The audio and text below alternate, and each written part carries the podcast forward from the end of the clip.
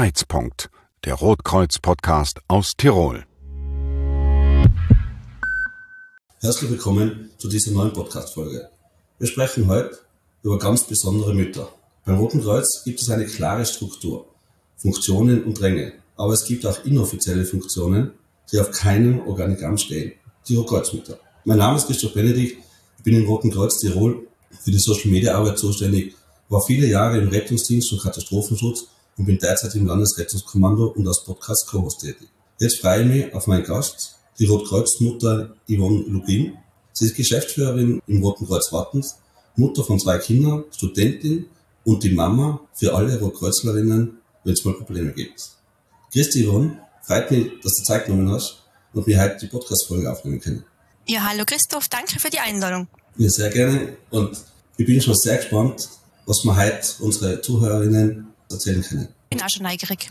Du hast gerade daheim eine Baustelle, morgen die Abschlussprüfung für die Krisenintegrationsausbildung, arbeitest in der Geschäftsleitung vom Roten Kreuz Wattens, bist Lehrsanitäterin, machst Dienste im Notarztfahrzeug, bist Mutter von zwei Kindern und ganz nebenbei noch Psychologiestudentin. Viele Zuhörerinnen werden sich vermutlich jetzt das gleiche fragen wie ich. Hast du ein bisschen einen längeren Tag als wie mir? Wie kriegt man das alles unter den Hut? ja, so geballt hocht sich das jetzt in der Tat ein bisschen viel un, da gebe ich da durchaus recht. Aber ich muss sagen, bei mir hat der Tag auch 24 Stunden und ich liebe Checklisten. Vielleicht hängt es damit ein bisschen zusammen. Ja, ich mache so Sachen nacheinander, Step by Step. Alles, was gerade am wichtigsten ist, wird erledigt und das geht sich aus. ja, super. Das klingt ja schon nach einem ersten guten Tipp, wo wir danach noch später genauer drauf kommen werden. Ich glaube schon Checklisten, hast du das im Roten Kreuz gelernt oder hast du davor schon so die Strategie und die Taktik gehabt? Ja, ich glaube, das ist mir ein bisschen in die Wiege gelegt worden. Also ich bin ja vom Grundberuf her Buchhalterin. Das heißt Zahlen, System, Ordnung, das ist schon von Haus aus das, was ich total gern mag. Und ich glaube, aus dem kommt das Ganze ein bisschen außer. Ja, also alles, was so seine Ordnung hat, mag ich. Und wie gesagt, das Nacheinander. Und im Endeffekt, in Summe, sollte das Richtige rauskommen für mich. Und damit bin ich bisher ganz gut gefahren. Du hast ja früher bei einer Maschinenbaufirma in der Buchhaltung gearbeitet und danach bist du im Roten Kreuz gekommen. Wie hat das angefangen im Roten Kreuz? Das Ganze hat sogar zeitgleich äh, angefangen. Also ich habe maturiert, habe nach der Matura dort bei der Firma angefangen zu arbeiten, war dort in der Buchhaltung, gerne in der Buchhaltung, also das mag ich zahlen, das ist so das meine. Und habe dann einfach nur zusätzlich einen Ausgleich gesucht. Irgendetwas mit, mit Leid getan haben, irgendwo, wo man helfen kann. Und habe mich bei mir in der Umgebung informiert und bin dort zum Roten Kreuz Wattens gekommen, habe mich dort vorgestellt, habe mal so die Runde gedreht, habe meine Schnupperdienste gemacht und bin hängen geblieben. Und nach die Kinder, also nach meine Karenzzeiten von den Kindern, hat sich das Ganze einfach angeboten, dass ich das auch auf Stundenbasis, also auf Teilzeitbasis dann sogar fortführe. Und das war natürlich dann, ja, ein Traum für mich. Also das heißt, du bist am Anfang ehrenamtlich dabei gewesen und danach ist es beruflich gekommen? Genau, na, das war zuerst freiwillig, also ganz lang sogar freiwillig, äh, zeitgleich mit meinem Beruf bis zum ersten Kind. Das werden gewesen sein acht, neun Jahre sogar. Dann eben die Geburt des ersten Kindes meiner Tochter, dann die Geburt vom Sohn und dann hinterher eben hauptberuflich eingestiegen. Ich habe mich natürlich ein bisschen umgekocht bei unseren Kameradinnen und die Leute gefragt, wie du arbeitest und wie du tust und wie du bist. Da, da sind eigentlich so einheitliche, echt coole Aussagen da kommen. Zum Beispiel, ich kann einfach nur über sie schwärmen, weil sie super ist und alles so gut funktioniert. Sie hat immer ein offenes Ohr zu jeder Tages- und Nachtzeit. Und wenn sie mal schimpft, ist sie nicht bärs, sondern man weiß ganz genau, was man falsch gemacht hat und lernt daraus. Was sagst du dazu? Ma, ist das nett. Darf ich dich da hinterher dann nur da fragen, wer das war? Ja, klar, sicher. ah, ist das super. Äh, ja, also ich hoffe mal, dass das so, so weit stimmt und, und passt. Und wenn das so umkommt, dann mache ich vielleicht gar nicht so viel falsch. Also das finde ich toll. Ja, also gerade das mit dem Schimpfen, Mm, natürlich bin ich in einer Position, wo ich äh, immer wieder mal was sagen muss oder vielleicht sogar auch schimpfen muss.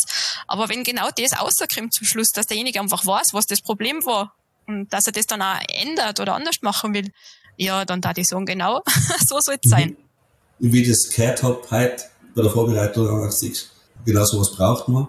Und da ist es natürlich gleich auch die Frage, hättest du für unsere Zuhörerinnen ein paar Tipps oder Hinweise, wie man Mitarbeiter führt, dass genau so ein Feedback rauskommt? Oder gibt es ein Geheimrezept? Ich bin ja auch nicht, die nur nach Rezept kochen kann. Das hängt wahrscheinlich mit meinen To-Do-Listen zusammen. Und natürlich versuche ich das auch in einem Führungsstil oder auch in Ausbildungen ähm, so umzubringen. Äh, sprich die Punkte, die ich einfach haben will, dass passen sollen, anzusprechen, die dann nur nicht so passen. Im gleichen Atemzug aber herauszufinden, wie bringt man denjenigen so weit. Also nicht einfach zu sagen, das gehört so und so und jetzt schau, was du draus machst, sondern das Endergebnis soll das sein, wie kommen wir da hin? Und da aber irgendwo miteinander überlegen. Also nicht sagen, ja, wie gesagt, das Ziel ist da und äh, schau selber, wie du da hinkriegst. Und diese Vorgehensweise, machst du es in die Richtung oder so ungefähr auch mit deinen Kindern? Gibt es da eine ähnliche Strategie? Ja, ganz ehrlich gesagt mache ich das, ja, das machen wir daheim auch so. Gell? Also wenn, weiß ich nicht, die Tochter, die größere, die ist jetzt eben schon Zähne, wenn die heimkommt und es ist zum irgendwas lernen, es kommt eine Wiederholung, es kommt ein Test, dann überlegen wir tatsächlich gemeinsam, wie sie das jetzt halt schafft. Was ist eine gute Lernstrategie? Wie tut sie sich leicht? Wann fangen wir an mit irgendwas anschauen? Also ich, bin da tatsächlich mittlerweile der Meinung, dass man, dass ich sage, gemeinsam geht's zum Ziel. Und das schafft nicht ich ja un, geh ins Zimmer lernen, sondern die überlegt da, was hilft da jetzt? Überlegt da, wie lang war jetzt halt richtig, dass du lernst. Und dann machen wir, machen wir das gemeinsam. Doch, also ich glaube, daheim mache ich das auch so, ja. Und funktioniert das auch bei schwierigen Patienten, die äh, nicht mitfahren wollen, die schimpfen, alkoholisiert oder einfach schwierig sind? Funktioniert das dann auch in die Richtung? Oder ist das anders?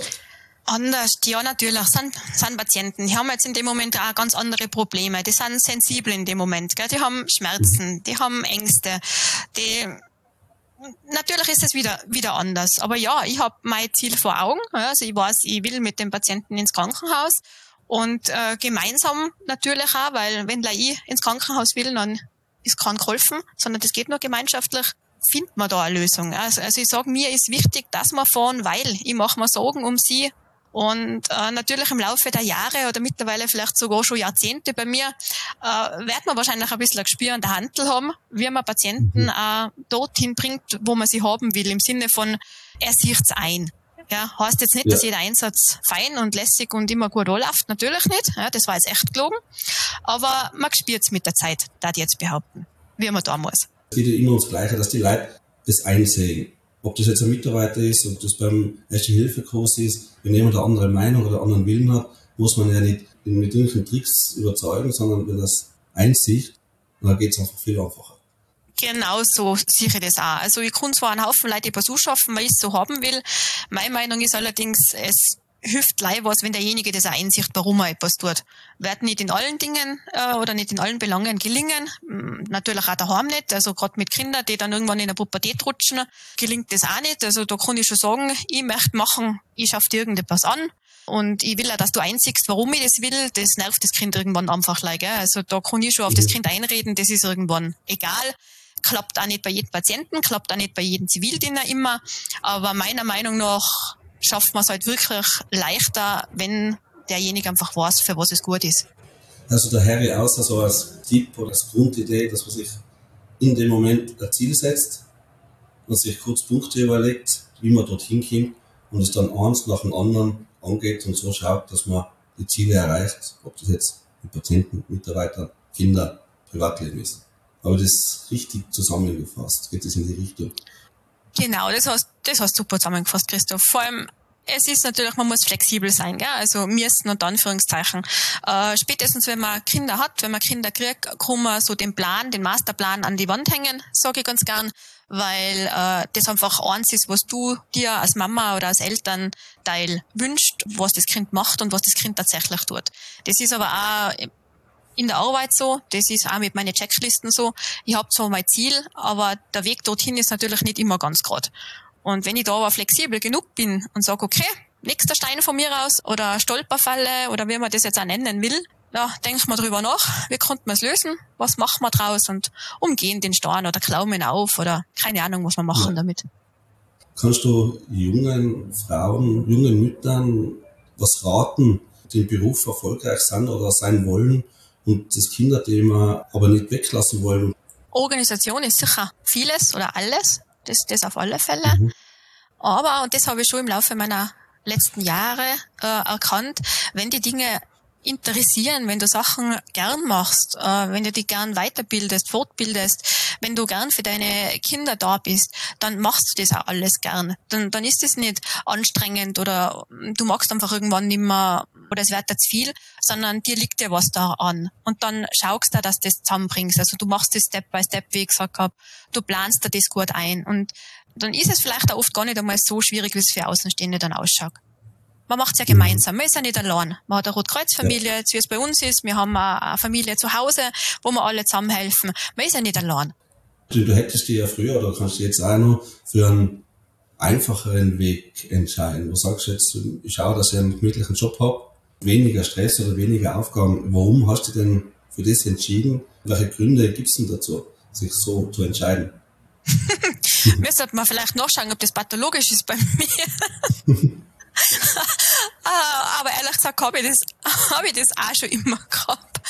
Ich habe ja einen feinen, feinen Job gehabt, einen, einen guten Job gehabt, einen, einen Job, der mir gefallen hat in der Buchhaltung. Also ich bin nach wie vor gern Buchhalterin. Ähm, ich hätte es ja auch beibehalten können. Es hat nicht sehr viel dagegen gesprochen. Gell?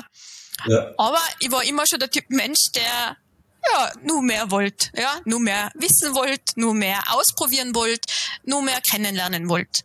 Beziehungsweise das immer nur will, das hat sich nicht geändert ich bin ein extrem neugieriger Mensch und möchte, ja, möchte auch noch viel kennenlernen. Und ich glaube, das hat dazu geführt, dass es einfach nicht gut sein lassen kann. Mit nix. Das hat beim Rettungssanitäter angefangen und ist dann so durch die verschiedensten Bahnen beim Roten Kreuz mhm. durchgegangen. Und ja, hört nur nicht auf. Ja. Morgen habe ich, wie gesagt, die Kriseninterventionsprüfung, also mir fällt alle wieder.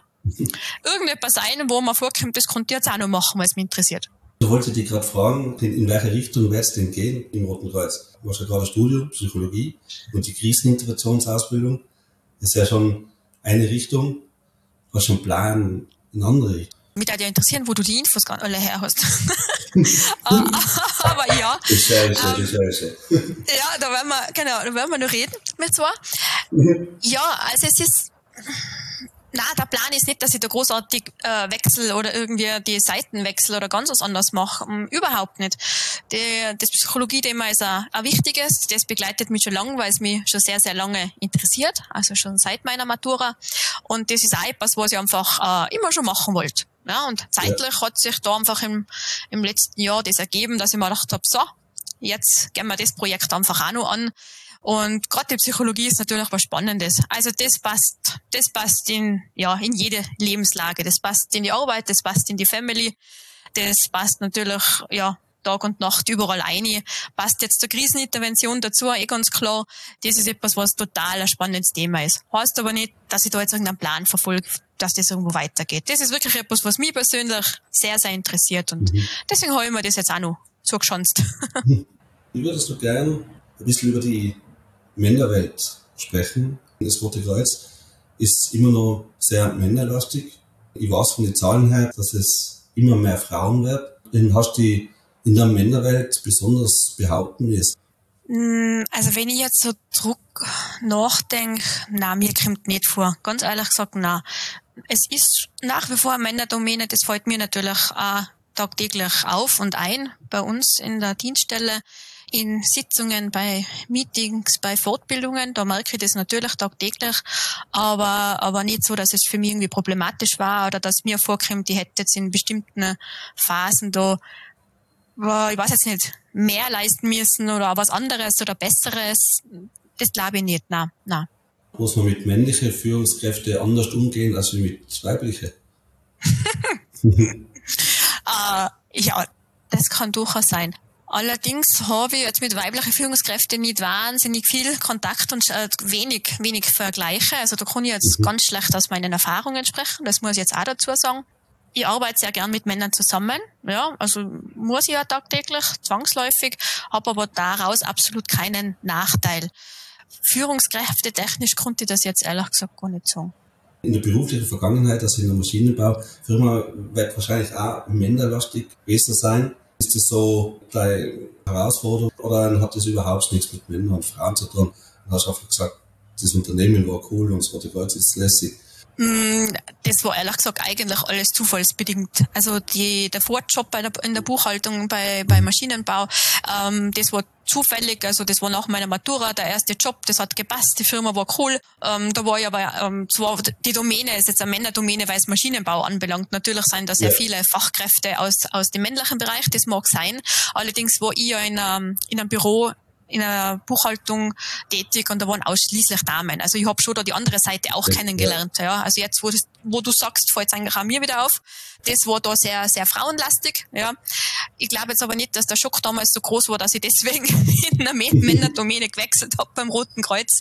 Das war, wie gesagt, der Ausgleich, den ich damals gesucht habe zum Bürojob und das hat sich dann zufällig ergeben. Was würdest du dir als Kreuz-Mitarbeiterin für die Zukunft wünschen?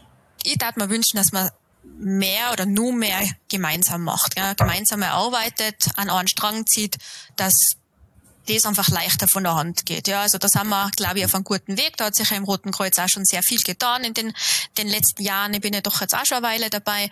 Und ich glaube, das ist einfach enorm wichtig, dass nicht jeder seinen eigenen, weiß ich nicht, seinen eigenen Kuchen backt und da ein bisschen tut und da ein bisschen tut, sondern dass man einfach gemeinschaftlich äh, eben auch ein Ziel hat, eine Richtung hat. Das scheint sich durchzuziehen bei mir, der Wunsch, merke ich gerade. Und dann glaube ich, hat man einfach gute Chancen, dass das auch klappt. Yvonne, du hast als Rotkreuzlerin bestimmt einiges erlebt, Positives wie Negatives. Bevor wir die Podcast-Folge beenden, würde ich noch gern wissen, was war denn dein Rotkreuz-Moment? Ma, jetzt bin ich so lang dabei, da gibt es viele Momente, Christoph. Darf ich vielleicht einen kleinen Moment oder ja, einen kleinen Moment aus dem, aus dem Tafelbereich und einen aus dem Rettungsdienst erzählen? Ja klar, sicher. Und zwar finde ich es beeindruckend oder toll im, im Tafelbereich. Also ich helfe immer wieder mal bei der Tafel aus, wenn es benötigt wird bei uns. Und was ich da wahnsinnig toll finde, dass viele Tafelklienten schon weit vor der Zeit da sein bei uns in der Dienststelle, bevor die Tafel öffnet sozusagen. Obwohl sie wissen, das kann einfach nur dauern, bis alles erledigt ist, bis sie drankommen, aber die kommen einfach, weil sie das miteinander mögen, weil sie kommen, um miteinander zu ratschen, weil das einfach auch ein Treffpunkt ist. Und das finde ich total super. Das sind verschiedenste Leute aus den unterschiedlichsten Schichten ähm, und die kommen, um miteinander zu ratschen. Also das finde ich im Tafelbereich sensationell, das beeindruckt mich immer wieder. Und im Rettungsdienst habe ich mal oder einmal immer wieder Episoden, wenn es um, um Kinder geht. Wenn Kinder in irgendeiner Art und Weise involviert sind, wie zum Beispiel ein Elternteil abtransportieren müssen für die weitere Behandlung ins Krankenhaus und die Kinder, die mit so große Augen anschauen, weil sie die einfach als, als Helden sehen. Ja, weil du nimmst jetzt die Mama oder den Papa oder die Oma mit und quasi machst jetzt das, dass es dem wieder besser geht. Und das finde ich total lässig. Ja, das ist auch wunderschön. Man hat den, den kurzen Blick sozusagen. Bei mir geht es so, dass ich das nach dem Einsatz einfach dann nochmal erinnere. Du siehst, das war jetzt einfach nett, einfach schön. Danke, Yvonne, für die sehr interessante, spannende und in meiner Sicht auch lehrreiche Podcast-Folge.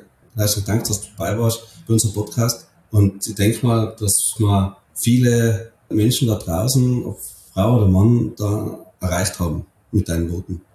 Danke für die Einladung, Christoph. Also es war total nett und unterhaltsam mit dir. Und vielleicht kann ich an der Stelle nur gleich allen Mamas einen schönen Muttertag wünschen. Ja, das wollte ich auch gerade machen. Im Namen von Roten Kreuz Tirol möchte ich allen Müttern einen wunderschönen Muttertag wünschen und einfach mal Danke sagen, dass für uns Kinder und für uns Männer da seid. Und vor allen Dingen unseren Rotkreuzmüttern, wo wir echt immer ein offenes Ohr kriegen, wenn wir was brauchen, wenn wir mal was erlebt haben, was nicht so schön war. Liebe Zuhörerinnen, vergesst nicht, den Podcast zu abonnieren und danke fürs freundliche Zuhören. Vielen Dank. Das war Kreizpunkt, der Rotkreuz-Podcast aus Tirol.